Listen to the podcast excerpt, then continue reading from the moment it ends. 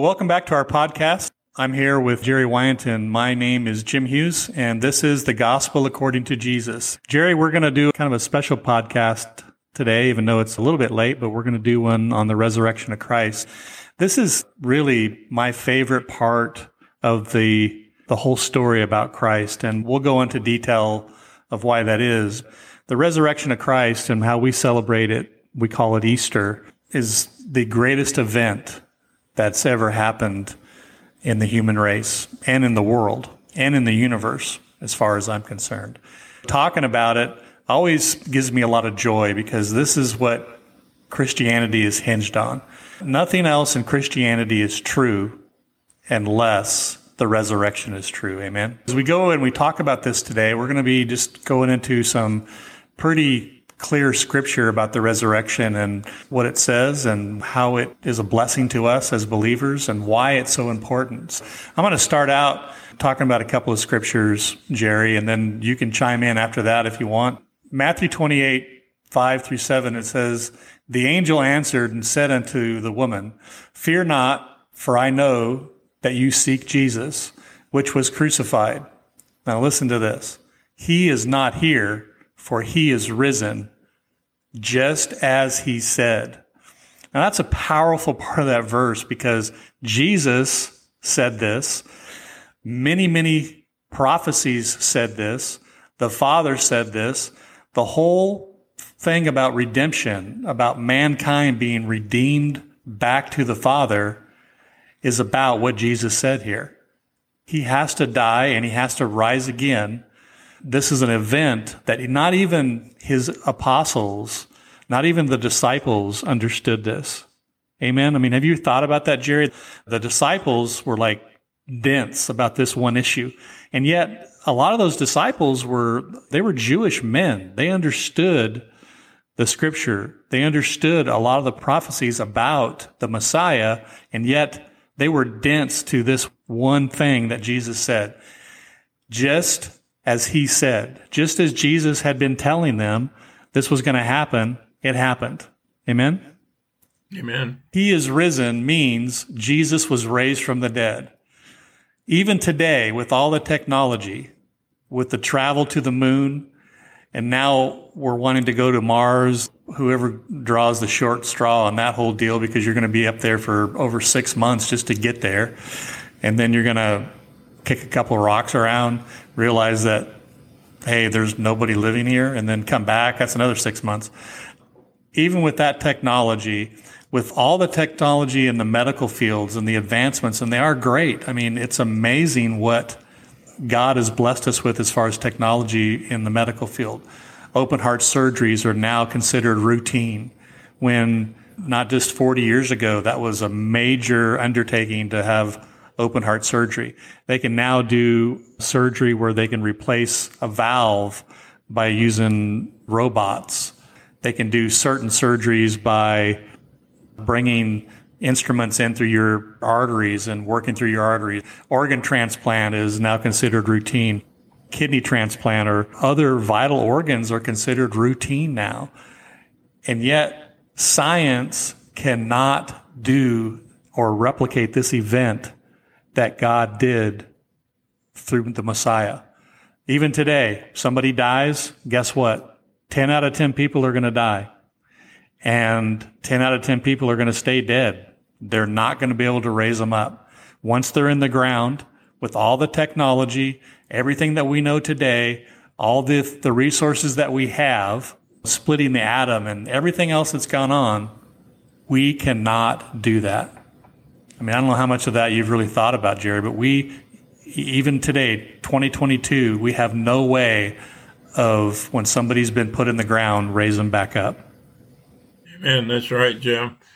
How neat it is to see what God has done in certain people's lives, but none of them had to die first. They actually took Elijah, he took him right on up to heaven. He didn't take his own son. Why didn't he take his own son? Because he had to die for our sins. There's no forgiveness for sins until there's shedding of blood. The whole purpose for Jesus coming is that he had to give his life up for you and me and for everybody listening. And all he requires is that we believe that he did that for us. Then we confess him as Lord and Savior, which we always try to connect each and one of our listeners to the fact that if you believe in your heart, as it says in Romans chapter 10, verses 9 and 10, it says that if you believe in your heart and confess with your mouth, you'll be saved. And the whole purpose of being saved is the fact that we believe and know that Jesus died on the cross. There was a once and for all thing, but it was some of the things that are interesting to me, Jim, looking back at when he did pass away, he was in a borrowed tomb. Joseph of Arimathea took his body and put it in his own tomb. And we were over in Israel, and of course, one of the churches has a place they say he died. But another group of people, they're showing Golgotha, where he was. You actually almost see the skull, and it's been 2,000 years, but you can still see the depiction of where the skull is. Then you walk down to where his tomb is, and right above it, they've got a little sign that says he is risen. He's not here. And I love that. He knew, even though he was going to have to die, when he was in the Garden of Gethsemane, he said, Father, if this can pass from me, let it go. He didn't want to go through the suffering that he was going to have to do, but he did it for us. He did it all the way through. And if you ever watched the Passion of the Christ, that is so powerful. Oh, man, if that doesn't tear your heart up, what he had to go through. And it talks in the Bible about how, in order for us to really understand that, we would have to die for our brother. But we're supposed to die to ourselves and live our lives to honor Jesus Christ for what he did for us by dying on the cross. And no one, as you said, there's nobody now. Once you're put in the ground, it's over with. And it'll be the same for us until when? Until Jesus comes back, until the rapture, we get to go and be with him again and forever. And the litmus test will be, is your name written in the Lamb's Book of Life? And so how important it is for us to understand that when he died, he paid a very powerful price for the sins that we commit. And it's not so we can keep on sinning. It's so that we can walk in the holiness he's called us to. It takes a lot of understanding and time to get to the place where we know where we are with Jesus. But it doesn't take much to spend time with him each morning and thank him for what he had to go through for each one of us. That's fantastic. And let me just say a couple of things. It was interesting how each one of them, after, let's say, Thomas, he didn't even believe that Jesus actually came back. And how many did? Even the guys walking in the road to Emmaus where Luke, it talks about it. So many people just thought he was gone, but Jesus appeared to him and showed him otherwise. And yet we believe. The Bible says, blessed are we who don't see, but believe. And that's what we're here for, Amen. To make you understand, the listeners, you must believe what Jesus did on the cross was an awesome thing for all of us. Yeah, that's really a good point. You know, as you were talking, I was thinking about, that's what separates Christianity from all other religions, is this event that Jesus rose again, and now he sits at the right hand of the Father. Why is that so important? Well, Confucius is still in the grave. Yep. Buddha is still in the grave. Yep. Muhammad is still in the grave. Yep. They're all still in the grave. They didn't come out. That's the reason Christianity is Christianity. And that's the reason that Jesus is the way, the truth, and the life, and no man comes to the Father except by him. It's because of this event right here that took place that Jesus had to be risen from the dead. He took away the sins of the world, not only the sins of those that lived during that time, not only the sins of those that died before him, not only the sins of those that have died over the years, but the sins of people now. The sins of all those that pass away in the future. Everybody that's born and dies, he took away the sins, the sin problem. He took care of the sin problem by rising again. Now listen, Romans 6:23, it says, for the wages of sin is death, but the free gift of God is eternal life in Christ Jesus, because he is risen. Romans 10:13, for everyone who calls on the name of the Lord will be saved, because he is risen. Those scriptures are because. Everything about salvation is because he is risen. Amen. It's a powerful thing to think about. It's a powerful event. Those that were there and those that talked about it and wrote about it, they talked about earthquake, the amount of storming that took place, and all, even secular historians that wrote about that event that day, there was just such an upheaval in the heavens because of what was taking place during that time. The other part of this that really excites me, Jerry, is Matthew 28, is about the stone. And I know you mentioned that you've been to Israel. Cleo and I would love to go to Israel. In fact, our son, Joshua, who's in the Air Force, is going to be stationed in Israel starting in September. That's going to be really our time to go to Israel, is now that he's there, we want to go see him. But you were there, and this stone, this whole thing about this stone. So you already mentioned Joseph of Arimathea. He gave up his own personal tomb. And that's the way they buried people back then. Those that were rich, they would hew out of stone a burial place, and only the rich could do those type of things. So he gave up his burial place to the Messiah. The one thing about this that's always intrigued me is the estimated weight of that stone was between 2 ton and 4 ton. Now, I don't know how they would know that. I know you've been there and seen some of the stones probably that were used, probably even make this stone. But this stone, the engineering behind this, from what I've read, is that the stone is put up kind of on a little bit of an incline. And then when it's time to close up the tomb, then it can be, the few men can be rolled down this slight incline, and then it seats up against the opening of the tomb. Now, I don't know exactly how this happened. I'm just speculating from a sheer mechanics point of view how this would happen. Because remember, we're not talking about today's modern technology. They didn't bring a 20-ton crane, pull it up there and rig up some rigging and pick this stone up and put it in front of this opening. You know, it had to be done with engineering and manpower, because the greatest technology they had during that time was an ox and a cart, a wheel. That was it. There was no technology.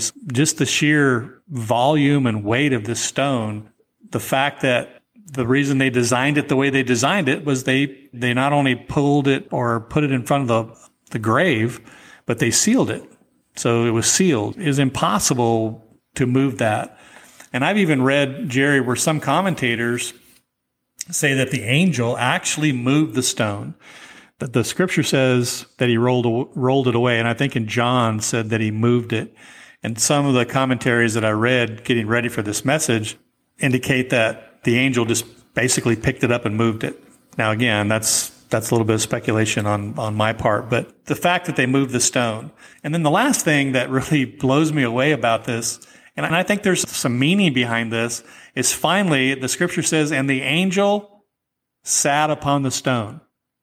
And to me, that is just a visible showing mankind that, look, your futile tactics of keeping the Messiah in the grave were just that, futile.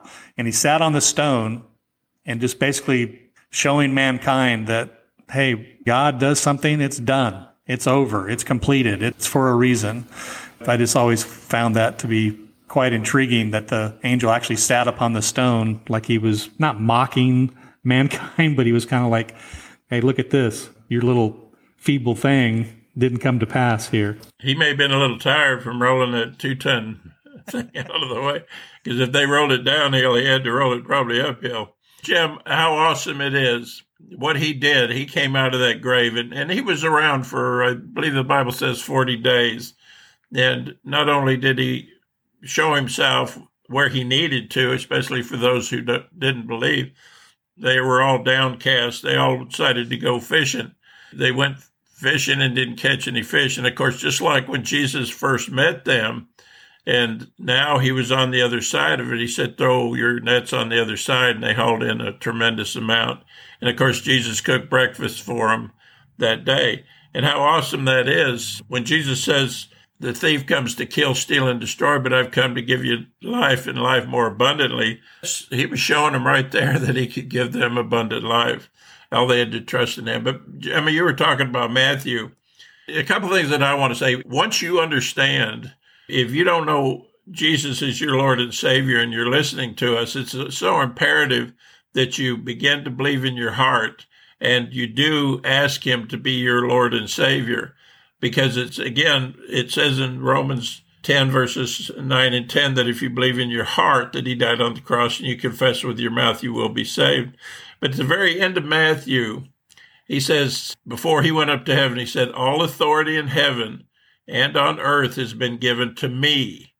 Go, therefore, and make disciples of all the nations, baptizing them in the name of the Father, Son, and the Holy Spirit, teaching them to follow all that I commanded you. And behold, I am with you always to the end of the age. Now, that should excite everybody. Jesus is going to be with them. He's going to be with us to the very end of all this. But we have to do our part here on earth. Just recently, I think it was last weekend, there was a 12,000 men, pastors and leaders that attended, I think it was called Together for the Gospel, and it was in Louisville, Kentucky, I believe.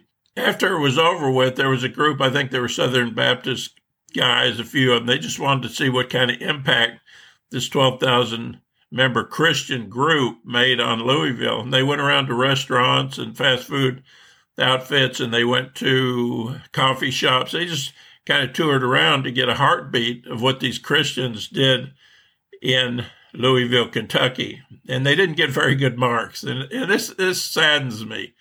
Huh. You know, when Jim and I, my wife, when we go anywhere, we lead people to Jesus. We talk to them, whether they're taxi cab drivers or waitresses.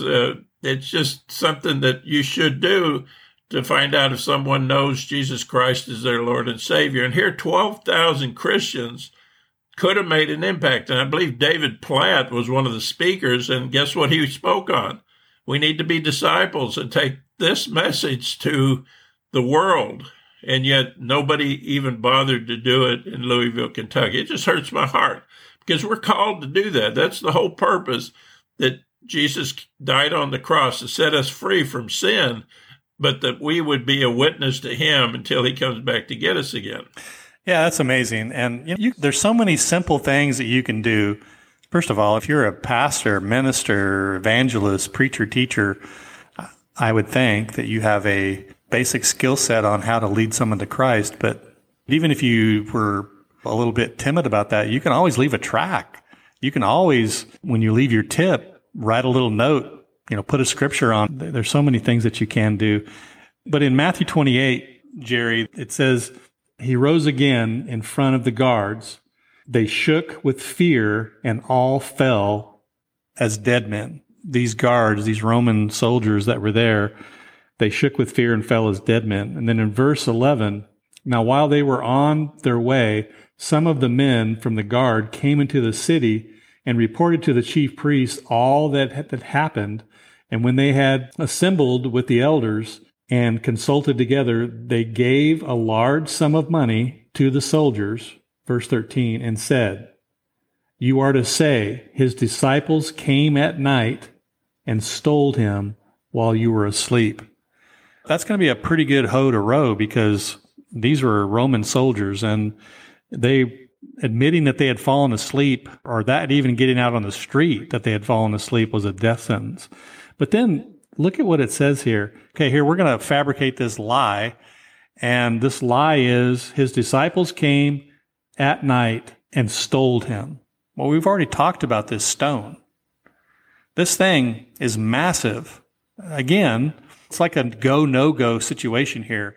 Once that stone is rolled in there, it's not like you can just hook the truck up to it and drag it back out. Lots and lots of men to get this thing rolled away. And so this lie that they told in fear and in just haste turns out to be the biggest lie that they could possibly, and the worst lie that they could possibly come up with, because Jesus rose from the dead.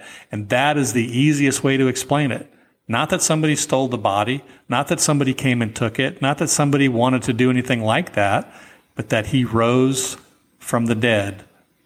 And now we have salvation. Amen? So with that, we're just going to close in prayer and just really encourage you. This is the greatest event. This is the thing that sets apart Christianity from everything else in the world. This event, Jesus dying and being buried and rising from the dead.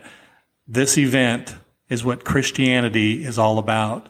And so we just want to pray with you. If you're here and listening to us today, and you've made a commitment to Christ, and you know that you've asked Jesus to forgive you of your sins, that you know that you're a sinner and that you need a Savior because you are a sinner, and you've done that, and you've committed your life to Him by inviting Him into your heart, we rejoice with you. That is the greatest thing that you could possibly do in your entire life, making a commitment to Christ, making that step towards Christ is the greatest thing. But if you're here and listening to us right now, and you say, well, you know, that's really fantastic that you have painted a clear picture that Jesus rose, but I'm not sure that I'm going to go to heaven. I'm not sure if I died right now after listening to this podcast that I would make it to heaven. That's a scary thing to be thinking about.